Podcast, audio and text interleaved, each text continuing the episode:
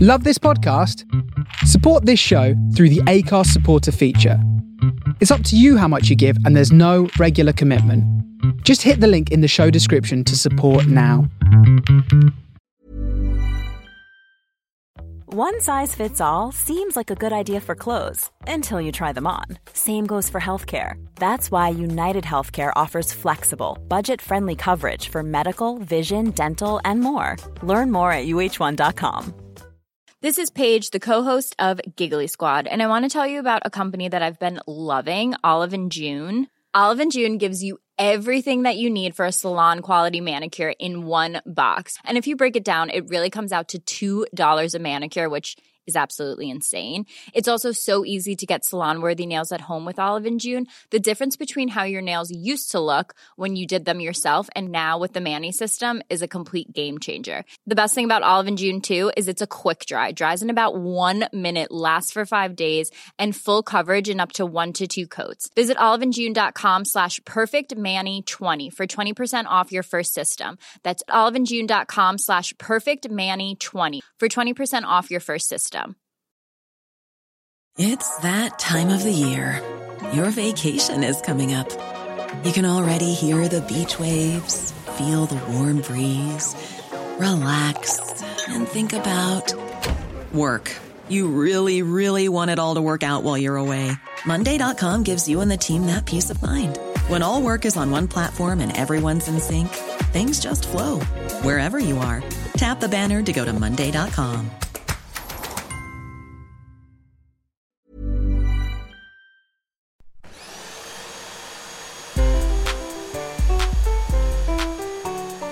Welcome to Hoovering, the podcast about eating. I'm Jessica Fostercue. I love eating as much as anything else in the world, but also it sometimes brings me conflict, shame, and all sorts of other things that are rubbish. It's complicated and I think fascinating. This is a conversation with an interesting soul, not just about food, but about gobbling it up, or if you will, hoovering. Hello, I hope you're well, please. Thanks for listening to Hoovering. It's a special episode this week because you'll be relieved to know I'm not going to blather on now, begging you to spread the word about this podcast or come to live shows or become my patron because this episode is instead all about an incredible charity appeal. In this episode, I'm feasting and talking to the incredible Zoe Adjonyo, who I'm sure you'll know off Sunday Brunch and a million other things. Her star is seriously ascending, and she's so lovely and so talented. The food she made us was mouth and heart glowingly beautiful. We met because we're both ambassadors for this campaign. In brief, it's from a brilliant development charity called AfriKids, and the appeal is called Time to Shine. The end game of the appeal is to hugely increase the number of kids in Ghana getting a basic education. At the moment, over 65% don't because they either can't afford the books or the uniform, or just because their kids need to be working because they're trying to live off £1.50 a week for the whole family. It's ludicrous. And AfriKids have knocked it out the park by securing a thing called UK Aid Match, which means that between now and the 4th of March, Every single penny that they make from UK donations will be matched by our government. Our government coughing up for something good. How cool is that? Very cool. So, if you do anything off the back of this podcast, please may it be giving a dime or two to this appeal. AfriKids Time to Shine. Go to afrikids.org forward slash shine. On with the podcast. We met last week in Zoe's Ghana kitchen. Well, we had Ghanaian food, but full disclosure, her beautiful, cool as fuck kitchen is actually in Hackney, where when I arrived, everything was already sizzling away. Outside of literally being in your kitchen, what is Zoe's Garden Kitchen?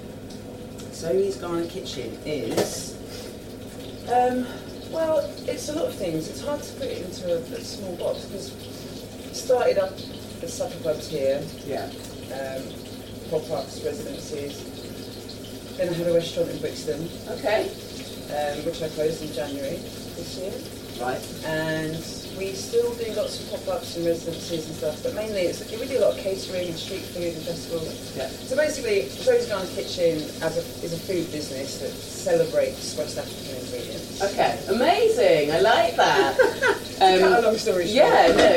Well, and, and also that keeps it quite sort of broad as well. I mean, I don't think I know anything about food from Ghana really. Well, this yeah, I mean, is not going to many be a people complete do it. education. So when I started this, it took off very, very quickly. And I really couldn't understand why, because I didn't think I was like an amazing chef or anything. Yeah. I definitely wasn't like nine years ago. I've learned a lot since then. um, These, what are these sexy mushrooms? They're I think shiitake it's mushrooms. shiitake, yeah. Nice. We are making uh, a hybrid of a dish which would normally be um, spinach, garden egg and okra sauteed. Garden egg. Yeah, garden egg is a little white aubergine. Yeah, and it looks like an egg. Nice. So we are playing around with that. We've got some okra. nice. you like okra? I love okra. Good, lots of people don't. Oh, I love okra, but also when I looked at them just now, I thought, look at them massive, great big motherfucking titties. but they're okra all along, but they're not ribbed. Oh, they a little bit are. A little bit, yeah. Um, apparently, lo- the reason lots of people don't like them is it's, it's textural because they're. is there something about when when liquid hits the inside of that, it goes gelatinous or something? No, so you know what it is? These pods inside. when Yeah. you- When you cut an okra open, all these little pods have mucus in them. Yeah, right. So what lots of people tend to do is really chop up because weirdly in West African food and lots of Indian cooking they like that mucus Oh, and the right. consistency. So in okra soup and like very traditional dishes, you find it's chopped very small, so that releases the mucus in the pods. Some Wow. people even separately boil the okra to get even more mucus out of it. Then, because obviously the reaction with the mucus and heat, you know, gives more of Yeah, the yeah, goo, yeah. more goo. if More you're into that. goo. But I hated that sticky, Yeah. horrible mucusy I don't mind a bit of it, but I wouldn't want goo soup. bogies, it's bogies. It's ruined by bogies. Texturally, Yeah, but it's it- about ultimately, if you say, yeah, I like okra, you're kind of putting your hands up to at least a childhood full of bogies. Yeah, I, I yeah. concur. I mean, yeah. how, how spicy Sounds do you like that your food? Really spicy, please. good. Proper pervert for it.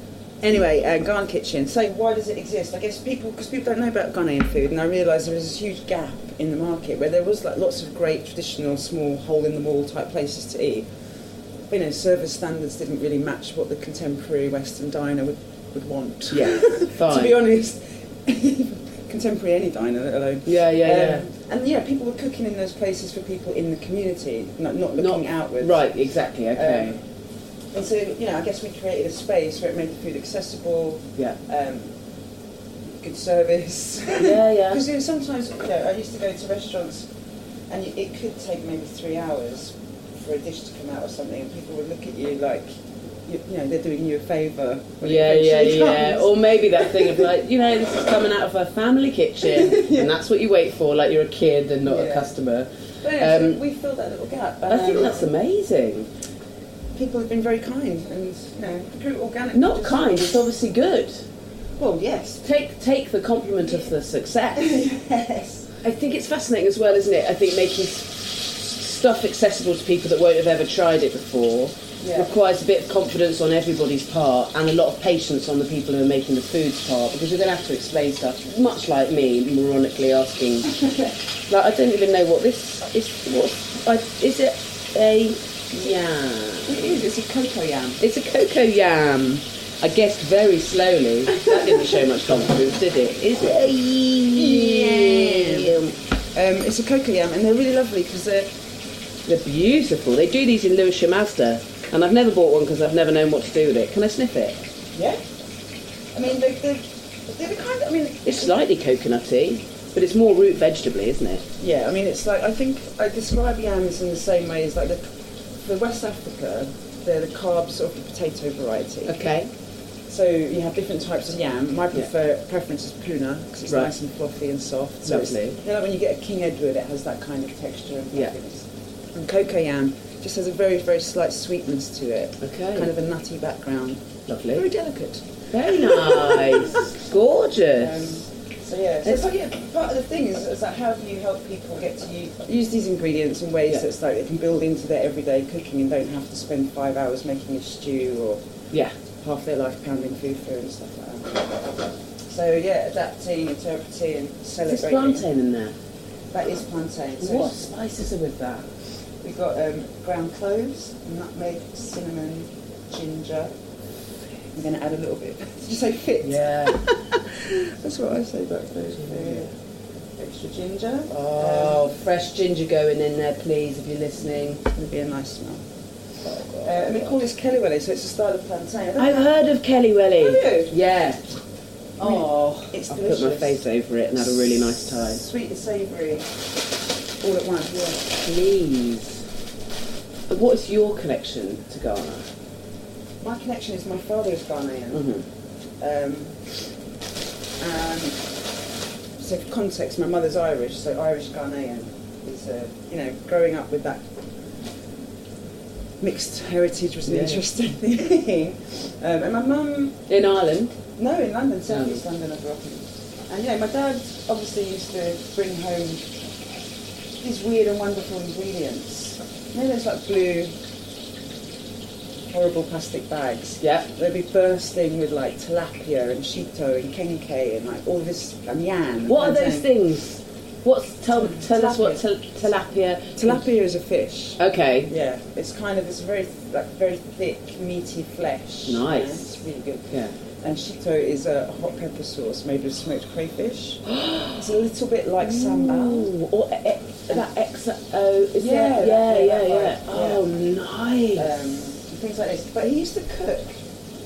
Like he wouldn't, he wouldn't cook for like the family. He'd just be cooking for himself. and I'd be like, "What's happening?" oh man. Um, what's going on in here? Nothing. Typical bloke. Um, but no, and my dad is like a very, he was a very laconic character. Um, very strange, odd man who kind of come in and out of my childhood. Right. mysteriously arriving with ingredients and then disappearing and arriving. Um, I- and I guess like watching him cook or being close to him cooking, I realised that you know for him that food was taking him home to Ghana, and that's how I co- formed a connection with it. I guess Mm. Yeah. part of it was to like hang out with my dad maybe, but Yeah. um, a bit more of it was realizing oh because we didn't have any Ghanaian family in London, whereas we used to go to Ireland like almost every weekend. to lunch. Right. Okay. Okay. Too much. So I had a really, really strong concept of what my Irishness was, you know. yeah. And I had zero concept of what my Ghanaianishness was. So, Yeah. so food was the root in for me, and then um, I, don't know, I just fell in love with it, all the weird, beautiful flavours. Did I say weird? No. Yeah. Delicious. Delicious. Well, it would have been weird if you were if you weren't trying that and he wasn't sharing it. if he was kicking it but then not sharing it. And people always say to me, oh, did your grandmother teach you to cook? Everyone wants your grandmother to have taught you how to They cook. do. They everyone. That's so true. Why does everybody want the? I think that's that's. There's definitely a sprinkling of patriarchy in that desire, isn't there? cooking like Nana, Yeah. cooking like Grandma. There's still like a pervasive idea, a romantic idea that it can't have been our dad. My dad definitely was the, cook, the one cooking in my house when I was growing up. Um, but, But- but he wasn't, I mean, he wasn't a very, I mean, I wouldn't, you know. I'm not a great It cook. wasn't a great cook. Like Uh, one of the first, if you, call, if you can call it a cookery lesson. I mean, I used to stand there while he was making like just like a simple stew or something. I could smell it burning.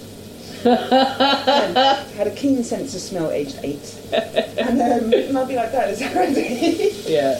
and he would come over, like, shift the pan a bit, look at the backsplash, and then he'd say, "When it's," I'm going to do an impression of what my dad sounds like now Yeah. when it's on the wall, it's done. when it's on the wall, it's so when Um, done. it's like splattering everywhere, then it's cooked. Say scrum diddly umptious. And then you can be in my podcast. Like, so one of the dishes I became well known for was this like groundnut soup. We grew up calling it peanut butter stew 'cause it was the most delicious pot of hot, spicy, sweet. And you know, we cooked it with like mutton, so like deep meaty, marrowy flavours. Is in that it. like satay, really? Like a sa- spicy it's a satay bit, yeah, it's soup? very, very What was- close to satay. Okay. Yeah, I think it's better, but Oh, oh, I bet it is. it sounds like maybe Sweeter then. What- Where's the sweetness coming from in that? Oh, oh, all the sweetness is from the peanut. Right. I mean, traditionally, it's what you know, you would grind the peanut and make your own paste and all that. But you get, but in my house, it was Sunpat, jar of Sunpat, which is still my favourite brand. I'm supposed to You know, like the amount of organic. foodie people I've spoken to who have like brought up the fact that their favourite peanut butter is some sugary Yeah. American Yeah. Skippy Oh, or yeah. some pat. I don't like Skippy. Skippy is too sweet. Simon Rimmer's a big fan of Skippy. yeah. Speak to him about that next Yeah, time I speak see to him about that. This is looking and smelling off the charts. So what have we got? I've got lots of carbs actually. I was, yeah, it's in a cooking bad. And then like you know, my mum would took up the mantle of trying to keep that African food alive in the house when he wasn't around. Um, That's cool, that. yeah. And yeah, I used to cook peanut butter stew for my friends and stuff like that. And then, I don't know, yeah, food identity, and that's how it started. Yeah. People just kept bugging me to keep cooking that particular dish because everyone loved it, and that's Right. the dish I cooked for the first time here at Hackney Wicked, making a sign saying Zoe's famous peanut butter stew, Yes! I love it! which obviously was only famous for like me and my friends. Until And it then. was a great marketing trick. Yeah. And yeah, we had this like basically, it was, like, I literally borrowed a table because I didn't have a kitchen. We had just moved into this, and it was like ten years ago. Yeah. And my girlfriend at the time was using it as an art studio back in the day when Hackney Wick was full of actual artists. Yeah. Um, and so yeah, I borrowed a table, I borrowed a baby belly oven, and I borrowed a pot, and I went to Roman Rose. And I was like, yeah, I'm gonna make a massive pot of peanut butter stew, fry some plantain. Yeah. Do you know Hackney Wicked Arts Festival? No. Oh, I need so to. there used to be, and you know, as I was saying, opposite me here is like artist studios, but back then, literally everybody was like, ev all of these were live workspaces. Everyone was a fine artist or a poet or a, you know, um, in the creative arts of some of some description. And so we used to have this thing. It was like huge open studios, and for that weekend. Hackney Wick then was like a wasteland, even more than it is now. Right. Like way before gentrification. So there was nothing here. There was like no cafes, no anything, no Yeah. yeah. to eat. So I saw all The these beautiful people. graffiti everywhere. and like, what is all that stuff stuck up against the railings of the train station? And, um, it's cool. Yeah, sh- so so try and make some money. And it ended up having this like amazing party outside the house, and lots of people selling out three times a day, and just buzz around it, and it was just really fun. People were like, "Oh, you got to do this again next week," and da da da. And I was like, "No, I don't think I will. Thank you, but I'm glad you like the food." Uh, and then a year later, we turned this flat into a restaurant Right. and called it Zoe's Garden Kitchen, and we like made loads of tables and chairs. I went to Ridley Road, bought loads of fabric. I made a Spotify playlist with Afro beats and high life and all that. Wicked. It was really fun because people thought this was a restaurant. People and it was full like ram in. ram and people trying to book for next Wednesday and next Friday.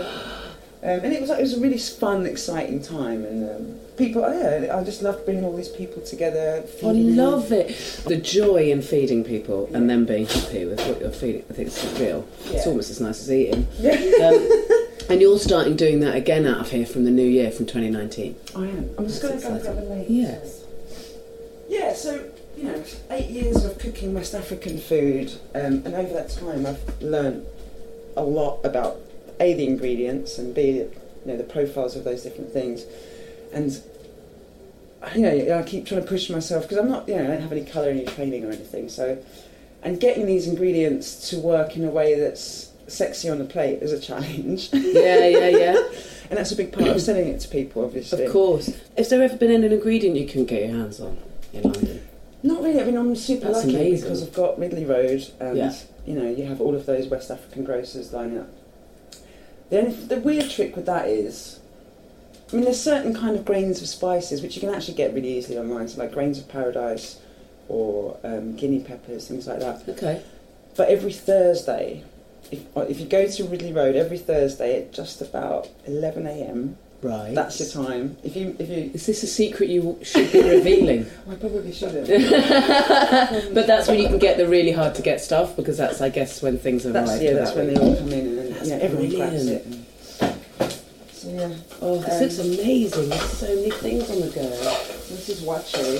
Wache. What's that? Is that um, It's a style of. It's like it's basically rice and Coriander. coriander. vanilla? No, that is uh, wache leaves. Oh, So like millet leaves. wache leaves. Yeah. So you cook the beans and rice together. Yes. I mean, I've cooked it in a coconut oil. I had some little bit of chilies in there. Yes. Uh, but these leaves, yeah, they give it like this purple hue.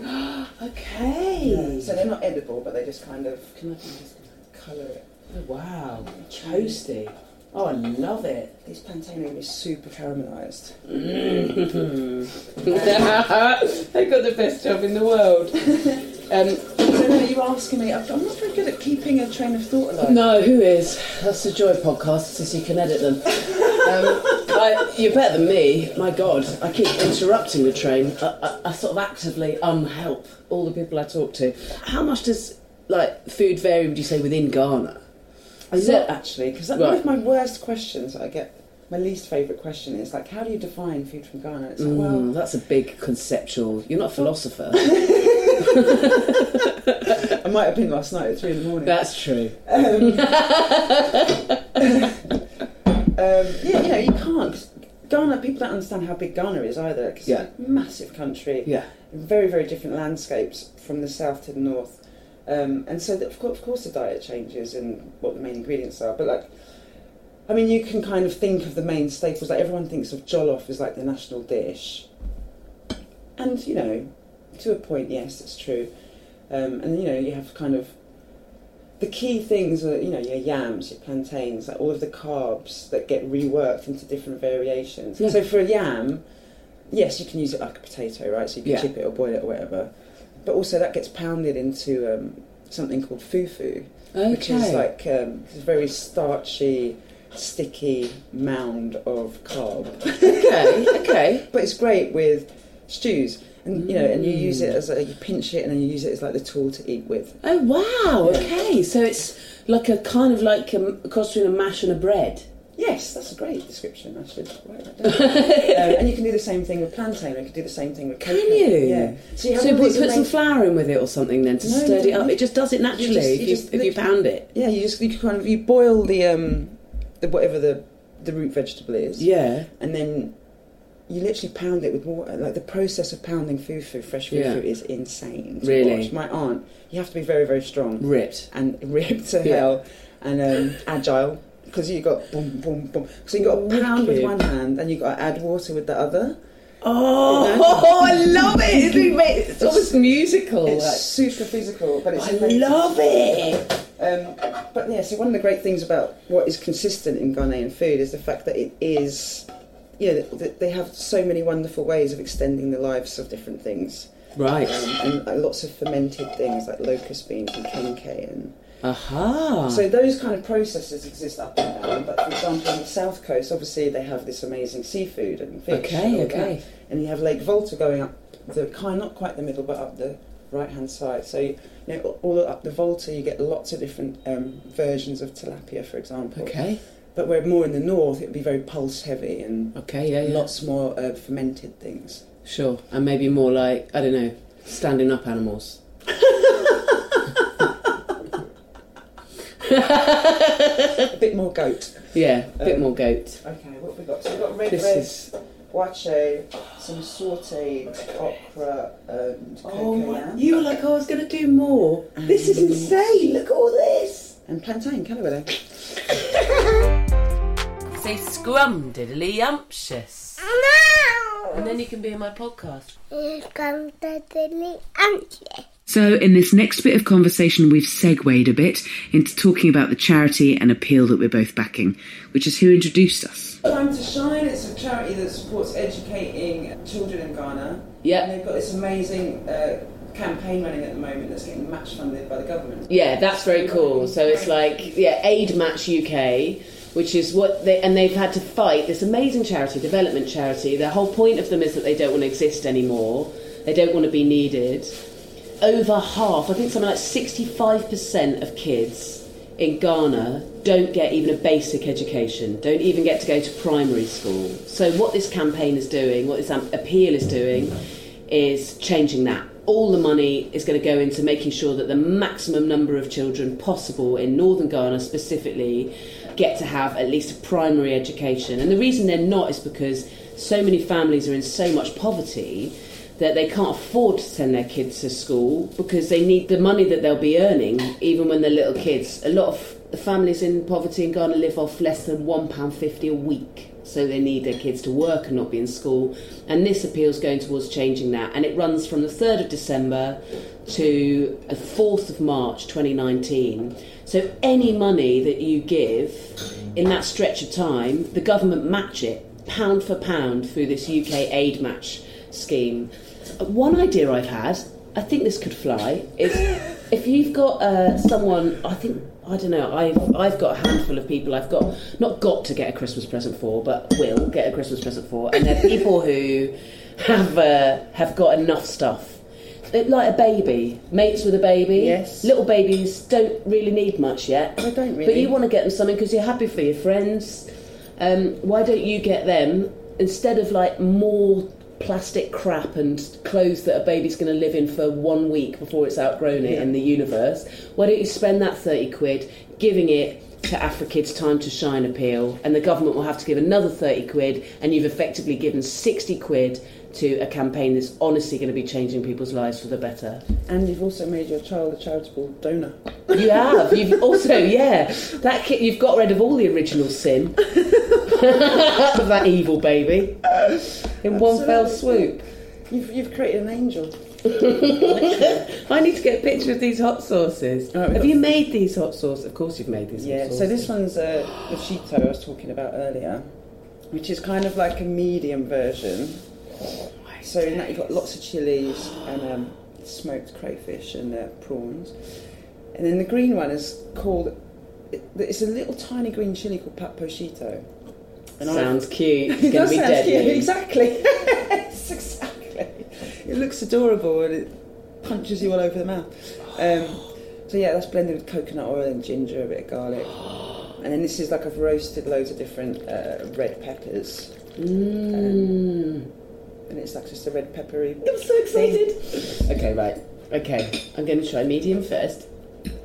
Yeah, African. So we're also, you know, we've been working for them for uh, about a year, really. I mean, I Have always you? try to partner with some Ghanaian charity because I worked for a, lo- a long time at Kickstart Ghana. Right. and you know we used to do events with them and yeah and then AfroKids is also a very cool charity so It's we, so cool. yeah we've been like donating off of our menu sales or wherever, wherever it is, things like that. Oh, Okay.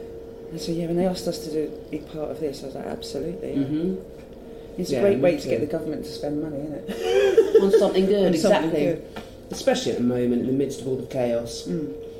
That plantain's amazing.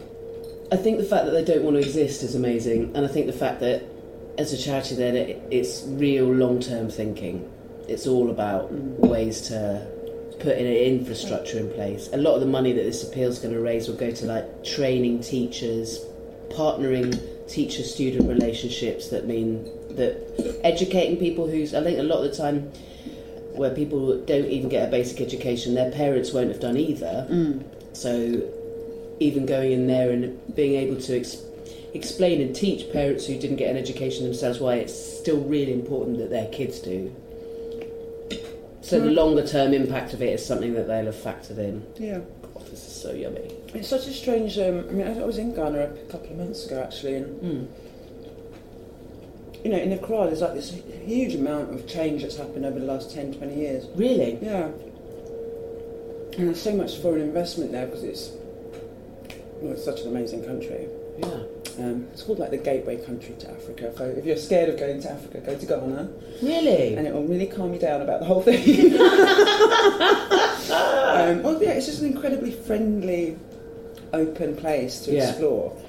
And while you know everybody does speak English for the most part because it was, it's a former colony, Right.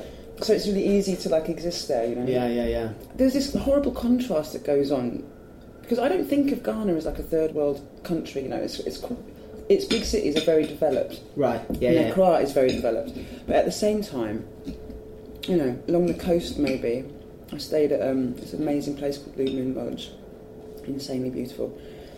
And the guy took us out fishing one morning, you know, and he was like, he was talking about the fact that like he couldn't go to school basically because he couldn't afford it. Like his family couldn't afford to go to, to, for him to go to school. Well, it's not just if the kid isn't working. It's that you have to buy books, uniforms, it's all, all of that about- stuff. it's- And actually, if you're living on the line, that stuff's Oh, you, I mean, dinner's more Yeah. important than a book, isn't it? Yeah, totally. Or is it?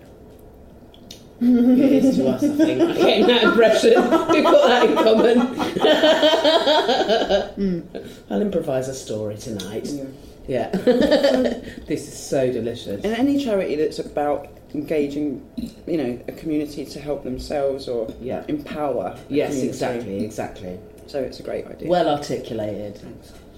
This is so delicious. That medium spicy one is so nice. And then in this, is that the yam? It's so nice with those shiitake mushrooms. And it's so salty, I love that. That was a surprise to me and a really happy one. Do you know what? I famously undersalt my food normally because my dad oversalted everything. Mm. Right, right. So did my mum actually. And And I I'm think- from like a really salty family of salt. Oh, really? da- my dad's side, same. Like Yeah. oversalt everything, but it means now I've got the same. you know, I could lick the sea. Yeah. So So you I undersalt try to things. undersalt things, but um, so you know, salt is like a. and obviously, it's a necessary balance in any dish, but it's you can't you can't take it away once you put it in. You know what I mean? No, no, it's done. Yeah. Yeah. and that that red red, the salt and the spice and everything else, but that is just a perfect thing to go with it because it's just like earthy, really gr- deep. Yeah, really deep, Mm. but m- milder and. Oh, I don't know how to describe it other than I just want to say earthy again. and again. Um, yeah, red, red. It's, it's a, it- this is the other thing people don't realise is how many. There's like there's all these misconceptions about what African food is and bush meat. Everyone eats bush meat and it's all like greasy, meaty stuff, and it's really not. Like so many amazing uh, vegetables uh, and yeah, grains um, and pulses, and yeah, a lot of the staples in people's diets are vegan or vegetarian because Mm. meat is a luxury actually. yeah. Until China has suddenly started flooding Ghana with uh, Oh, really? cheap chicken, which is Really? yeah. I'm really not happy about it actually. That's what? Hear me, I'm really not happy about Well, I'm not happy about it either, and I didn't know. Learning, learning. it. Well, this is one of the negative changes I noticed. Okay, of like was- of kind of the kind of uh, industrialization of the cities, global economy, etc., etc. Yeah. Just Yeah. an influx of horribly bred masses chicken. exactly, and it's really unnecessary because you know there is so much farmland, and inherently, you know, guinea fowl, which is very big in that's our kind of natural poultry, Right. And like spent hens, they are like the most organic kinds of poultry you can get. Spent hens, just to be super clear, is a hen that's finished laying, and so then you eat her up. yeah, Perfect. thanks. But she's had a nice long life. She's had a good run. Yeah, just having loads of eggs. And yeah, there was like five KFCs in a car, and I was like, What? I know. And people were saying to me that even KFC use imported Chinese chicken, and I was happy to hear actually that people have been kind of boycotting KFC because of that. Um, Yeah. but yeah, I met some great chefs. I was really lucky to do a supper club in a car actually with a chef. Wow. Yeah, with Chef Binta and uh, Chef JJ, well, Chef Chef J, sorry, Mm-hmm. um, otherwise known as Mikasi Sheik. Um, and we did a supper club together, and we just got on famously. We, we'd Yes. never met before. Met was talking about our love of food and like how do how do you honour tradition and like move the food forward and all Yeah. all that stuff. And we're all like on the same page. And we're talking about because another thing is that I found it really hard to get hold of fonio and millet and these grains that are indigenous there. Mm-hmm. And I was like, what is happening now? Like, and people don't use chop bars in the same way they used to. So chop bar is like, um, do you know what? You know in Bali, like a warung. Do you know those? No, uh, you're gonna have to explain. So it's like a let's call it a roadside eatery. right, right, right. So it's like, um, but it's not fish and chips. So Yeah, of it's, like, course. it's, Yeah, it's yeah, yeah. substantial food, but it's not a restaurant and it's not Sure. street food. Yeah. somewhere in the, in the middle. an equivalent here maybe like a greasy spoon that does like or like like this in southeast london there's lot there's lots i say lots there's probably like three now but like irish cafes actually Really? but where you can get like there's one called maggie's by lewisham station that's been there forever but where it's fry ups but also you can get omelets jacket potatoes and then like it's sturdy Mm. Yeah, uh, you know that kind of stuff. Proper But it's food, not like high end. It's Yeah. Mm-hmm. affordable, but it's also not fish and chips. You wouldn't get a takeaway. You'd sit in in there. Yeah, sorry, my mouth is full. tea from a big urn. Oh yeah, so but you have this huge sort of growing middle class, who are basically dissociating now because there's also lots of fancy Western restaurants. There's like high-end Italian and French and Japanese and right. You know, it's all very aspirational, which is understandable to want to attach to those things, but it does mean that distance has been created between people and their relationship with their own ingredients and food. You know, I think, I think it's when we decided it was problematic. Um, and then part of that discussion, we were like, okay, how can we like make make changes about this? And um, so we decided to create an African food forum. Ooh. Ambitiously. Um, so that comes with three things. One, for me, the biggest, there's two big parts. One is about celebrating African chefs in Africa, and that's because of my concern about cultural appropriation Yeah. and, you know, getting the right attention to the right people who are making this food Yeah. and celebrating that.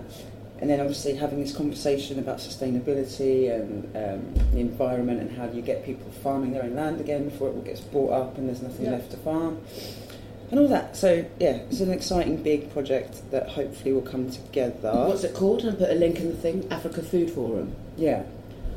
Brilliant. Um, and so we're doing lots of like, basically the, the idea is to take some chefs on a tour.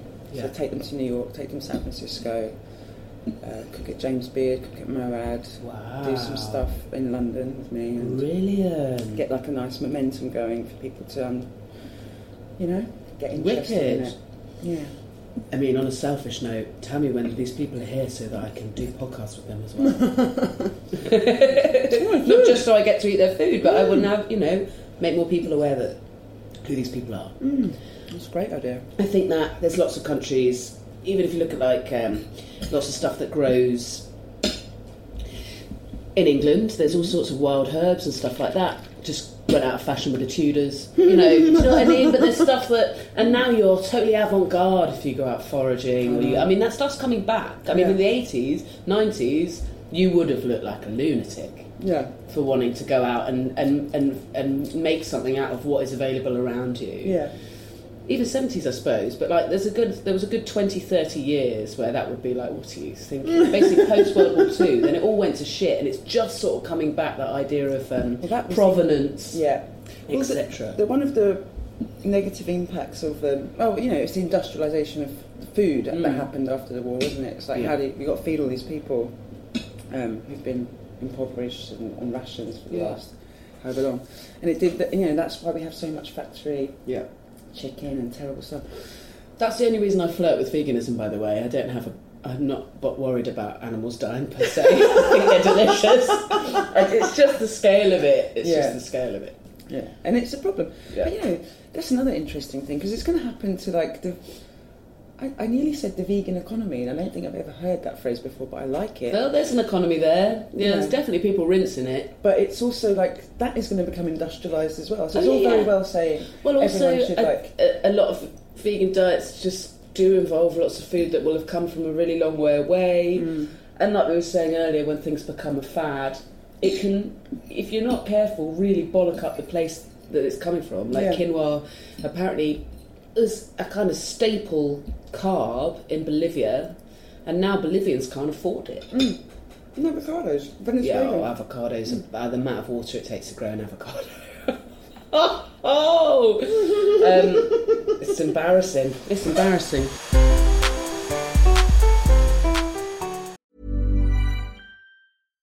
One size fits all seems like a good idea for clothes until you try them on. Same goes for healthcare. That's why United Healthcare offers flexible, budget friendly coverage for medical, vision, dental, and more. Learn more at uh1.com. This is Paige, the co-host of Giggly Squad, and I want to tell you about a company that I've been loving, Olive and June. Olive and June gives you everything that you need for a salon quality manicure in one box. And if you break it down, it really comes out to $2 a manicure, which is absolutely insane. It's also so easy to get salon-worthy nails at home with Olive and June. The difference between how your nails used to look when you did them yourself and now with the Manny system is a complete game changer. The best thing about Olive and June too is it's a quick dry. It dries in about 1 minute, lasts for 5 days and full coverage in up to 1 to 2 coats. Visit oliveandjune.com slash perfectmanny20 for 20% off your first system. That's oliveandjune.com slash perfectmanny20 for 20% off your first system. It's that time of the year. Your vacation is coming up. You can already hear the beach waves, feel the warm breeze, relax, and think about work. You really, really want it all to work out while you're away. Monday.com gives you and the team that peace of mind. When all work is on one platform and everyone's in sync, things just flow wherever you are. Tap the banner to go to Monday.com.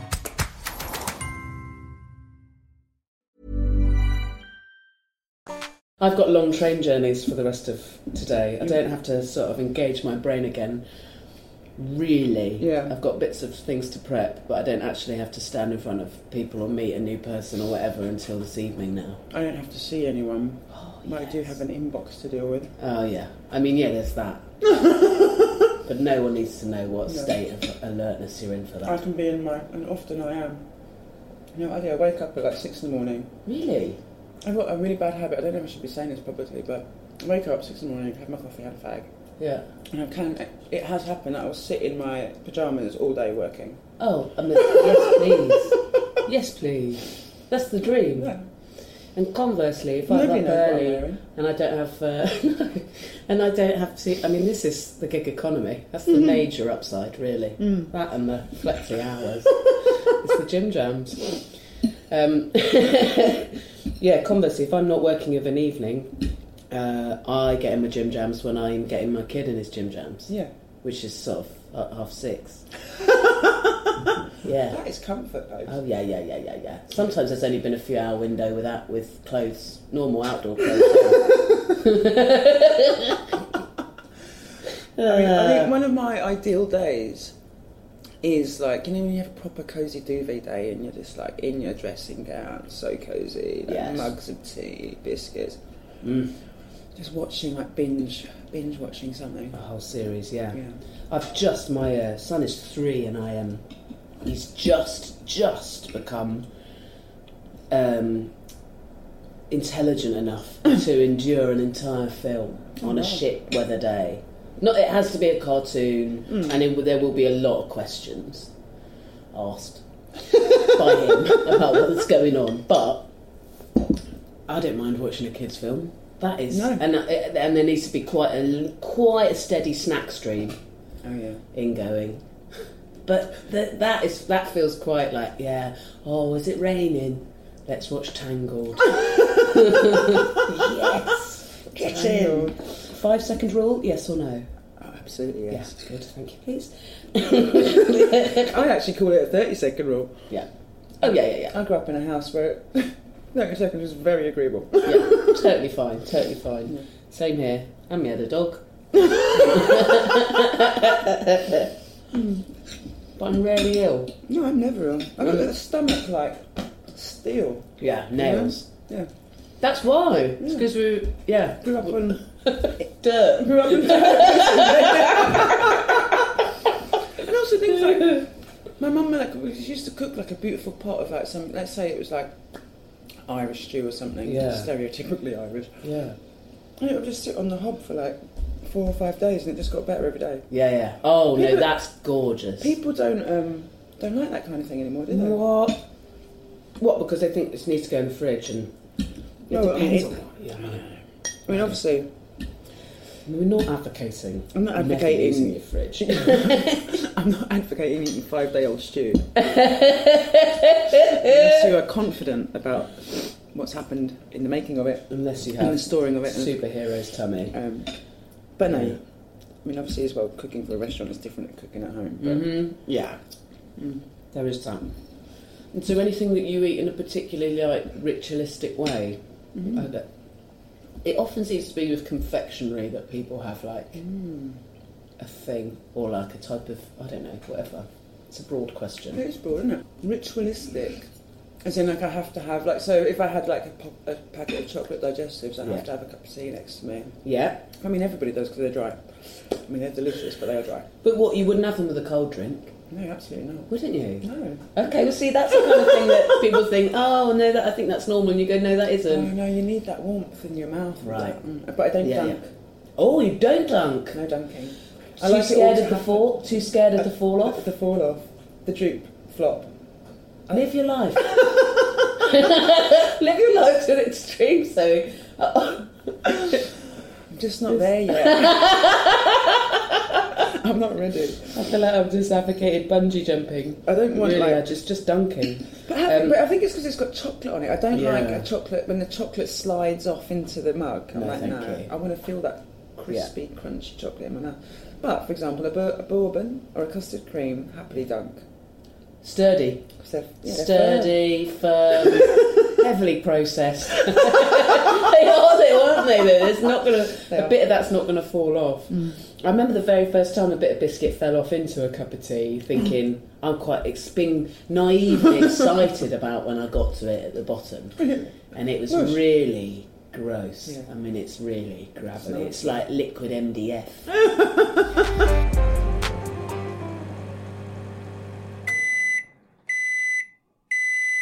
Mm, Yum in my tongue. firm. I still haven't finished explaining Sankofa. Okay, hang on. Okay, tell me about Sankofa. So, having done all this amazing, oh, I was talking about travelling around Africa. That's it. So yeah, I made a, a documentary with CNN Africa in um, Kenya and Uganda um, about food and food culture, and I did it all through the lens of women who cook. Oh, wicked. Um, and that was great fun, and I learnt loads. And then um, I also had this very weird gig at the beginning of the year with a cruise liner whose name I probably can't mention, but Oh my god, I, I tried doing comedy on a cruise and it went so badly I did a whole show about it. did you? A whole Edinburgh and a whole tour called The Silence of the Nans. oh, it's amazing! It was one of the worst things. it's it a very was. interesting environment, isn't it? oh, please. So there's this cruise around West Africa basically, and um, I was doing like chef donos apparently, and that was it really. Yeah. But there was that, bit, you know, got on this boat and it was it was literally like a, a floating nursing home. Yeah. And I was like, It's like a floating funnet. what is that? Yeah, floating planet as well. That's right. Yeah.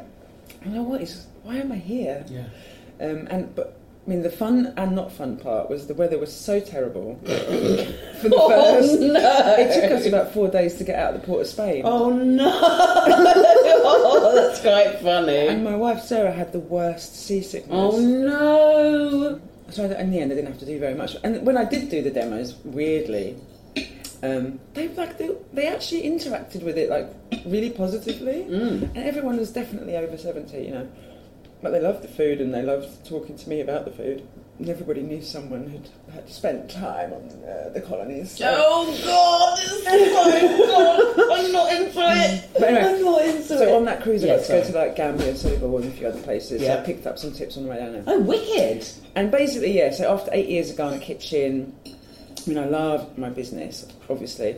But as a chef and as Yeah. a person who's fairly creative, you know, th- that vehicle doesn't allow me to play around with all those other recipes Mm-hmm. and stuff. Sankofa means go back and fetch it. Okay. Um, so it's, I guess the idea is it's more of a pan Af- I hate that phrase, pan African, but I can't think I of the like the best- sound of it. I mean, that's the reason why I caught on. Pan African. Pan African. Pan Af- Yeah. Pan African. So it's like It doing. makes you sound clever, doesn't it? Pan African. Intercontinental African. Intercontinental. Continental Africa? I don't know. Continental Africa. It's Africa. You could call a cookbook um, Sauce Pan African. I'm my hang on, own I'm writing boss, that and I down. want you to know I've just fired myself. Sauce Pan Africa. no, don't ever actually do Um, that. And no, I'm I sorry won't. I've said it out loud. But it's funny though.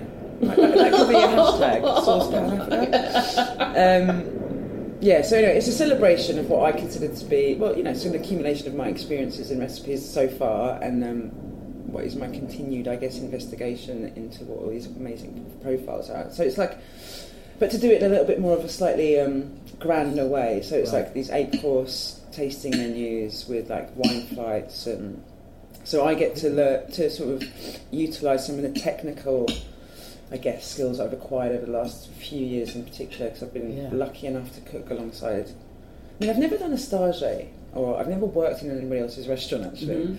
So it is very much like h- the hard work of teaching yourself how to do this thing. Yep, yep, yep. Um, but alongside that, I have had, um, you know, I've, I cooked at the World Culinary Institute of America. Wow. And I was like, Jeremy Chan was there, Shola was there, Chef JJ, like some amazing chefs. And again, I thought, why am I here? No imposter So syndrome, weird. please. um, But I learnt so much in that, just in that week, like watching her, and they were Incredible. all like using very similar ingredients to me. And I was Yeah. like, "Oh, I didn't know you could do that. Get Um, in. I know, so it was great fun. And then I also cooked at James Beard. So I've learnt loads that I would like to apply, but I can't really do those applications in the Ghana kitchen context because it's Yeah. fast casual. Um, my customers have a very specific price point and stuff like that, and Right, that's right, fine. right. Yeah, yeah. Because you want everyone to be able to eat it, you know. Yeah. Um, so anyway, Sankofa, March 2019, new concept. Excellent. Sankofa. Yeah. Tell me what it means again. Go back and fetch it. Go back and fetch it. You might That say- really does sound like something I'd bark at my kids. I was just about to say, it sounds like Or a something you dog. say to the dog. Yeah. And is that Yeah. is spell it S A N K O F A? Yeah. But Oh, really, this is awesome. I mean, that, when I hear that, I think of well, what I've been doing and what lots of Yeah. people do is like going back to your roots and bringing it into you know, your, Yeah. your situation, your I think it's present wicked. context.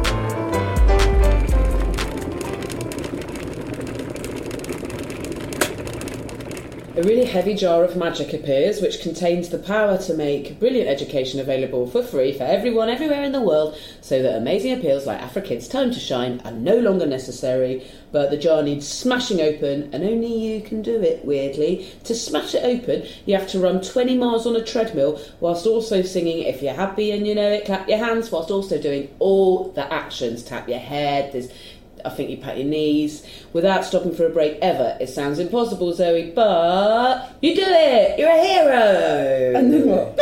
Your reward. and then what? She's like that. Easy. Too easy. Your reward is the feast of your dreams. Obviously, you don't have to shower or whatever you want to feel human again, but you, you know, you're hungry, you've worked for it. None of the food has to be possible or it doesn't have to exist. This can all be theory, nor do any of these answers. So I want to know what you'd eat, Mm. what you'd drink, who with, and where. Oh wow, that's great. That question. I'm still feeling tired from the, all the stuff I've done mentally. Just trying. But um, um, Mm. that okay, was a long what- paragraph. I'm sorry. What will I? I mean, I know I'd eat at home. I think I'm That's not. nice. I think I'd have You've like got an a little- awesome home. I, ju- I like being at home. I like eating at home. I like the coziness of it. And I'm not into. I mean, I like going to nice restaurants, obviously, Mm-hmm. when I can afford it. But I'm not like. I don't know. I just I just like the environment, cozy home. Yeah. So it'd be at home. How many people are for dinner? It's up to you. Oh, okay. You don't have to have anyone there if you don't want. Oh no. I will definitely have um, Anthony Bourdain. Wow. I would have Oprah. Yeah. yes. Probably Michelle Obama has to come. Oh, she's got to be at every. Yeah. Ava DuVernay. all nice. Do you know, off, I used to always want. Oh, for Hirsch. Um, I used to always want. Um, what's his chops? Not Will Self. I did have a weird fascination with him. But you've got so Did many of his you? books. When I was. You have got a lot of his books. Uh, there's just something sexy about his um, misery, Yeah. about his malaise. I, Which which I, I don't know if I've won him. Well, this is your dinner party. No, I don't no. know why I'm even I've, joining I've in. very much grown out of Wilson. Right. Um, ah, so I've got Ava DuVernay, Oprah, um, Michelle, Anthony Bourdain, Tina Fey. Nice. I think that's enough. I think that's a good balance. Yeah, lovely. That's a lovely balance. And what would we eat? Oh god, damn, that's so hard. Um, I think what I would drink would be like the best red wine in the world available. I don't know what that is, No, but it was really, listeners, tweet in. Um, Tell us what that is. it'd, be, it'd probably be a bottle. I reckon that would normally cost a human something like a grand. That I Oh, would yeah. Something never- out of some fusty cellar. I would never spend that kind of money on wine, but this Yes. is a dream. And then food. Oh God, I want to say groundnut soup, but Yeah, have that.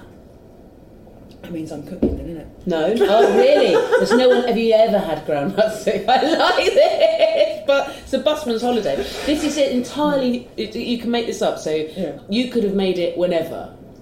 You, you're not cooking this evening if Oh, you don't want to be. okay, good. It can be as good as yours, but no graft required. From Okay, you. great. So we'll have a delicious, massive vat Yes. of peanut butter soup, soup Perfect. um, with beautiful, beautiful hogget and um, some some plantain fufu, and I'm going to make everybody eat with their hands. Mm. Yes. That's it. And plantain, fried plantain on the side.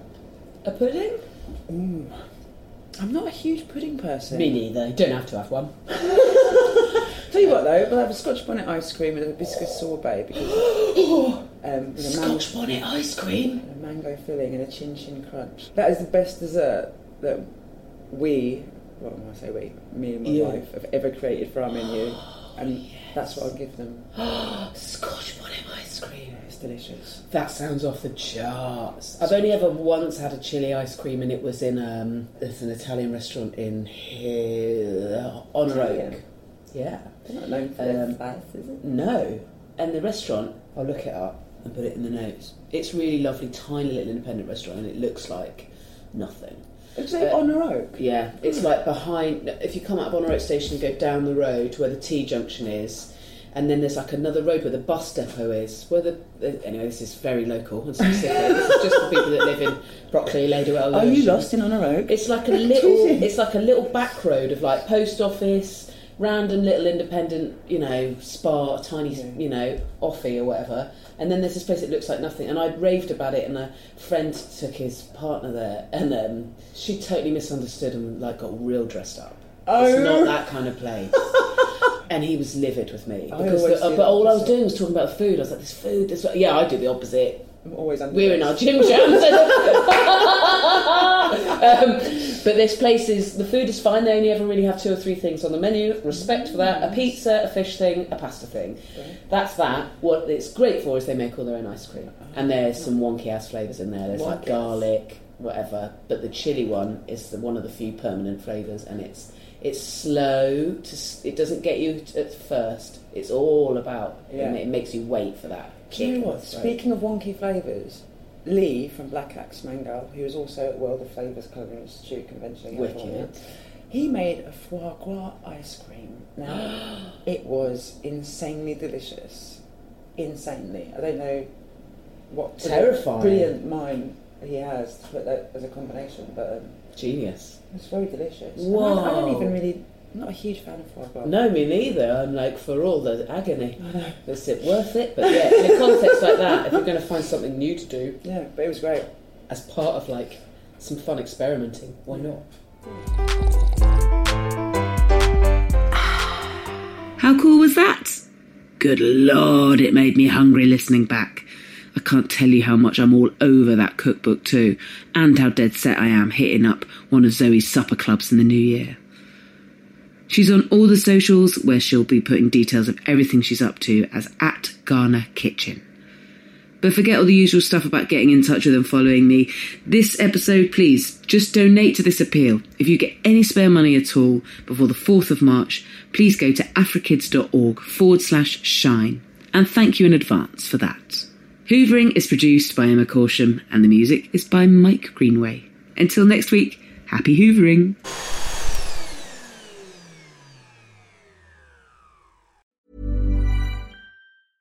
Even when we're on a budget, we still deserve nice things. Quince is a place to scoop up stunning high-end goods for 50 to 80% less than similar brands. They have buttery soft cashmere sweaters starting at $50, luxurious Italian leather bags, and so much more. Plus, Quince only works with factories that use safe, ethical, and responsible manufacturing. Get the high-end goods you'll love without the high price tag with Quince. Go to quince.com/style for free shipping and 365-day returns.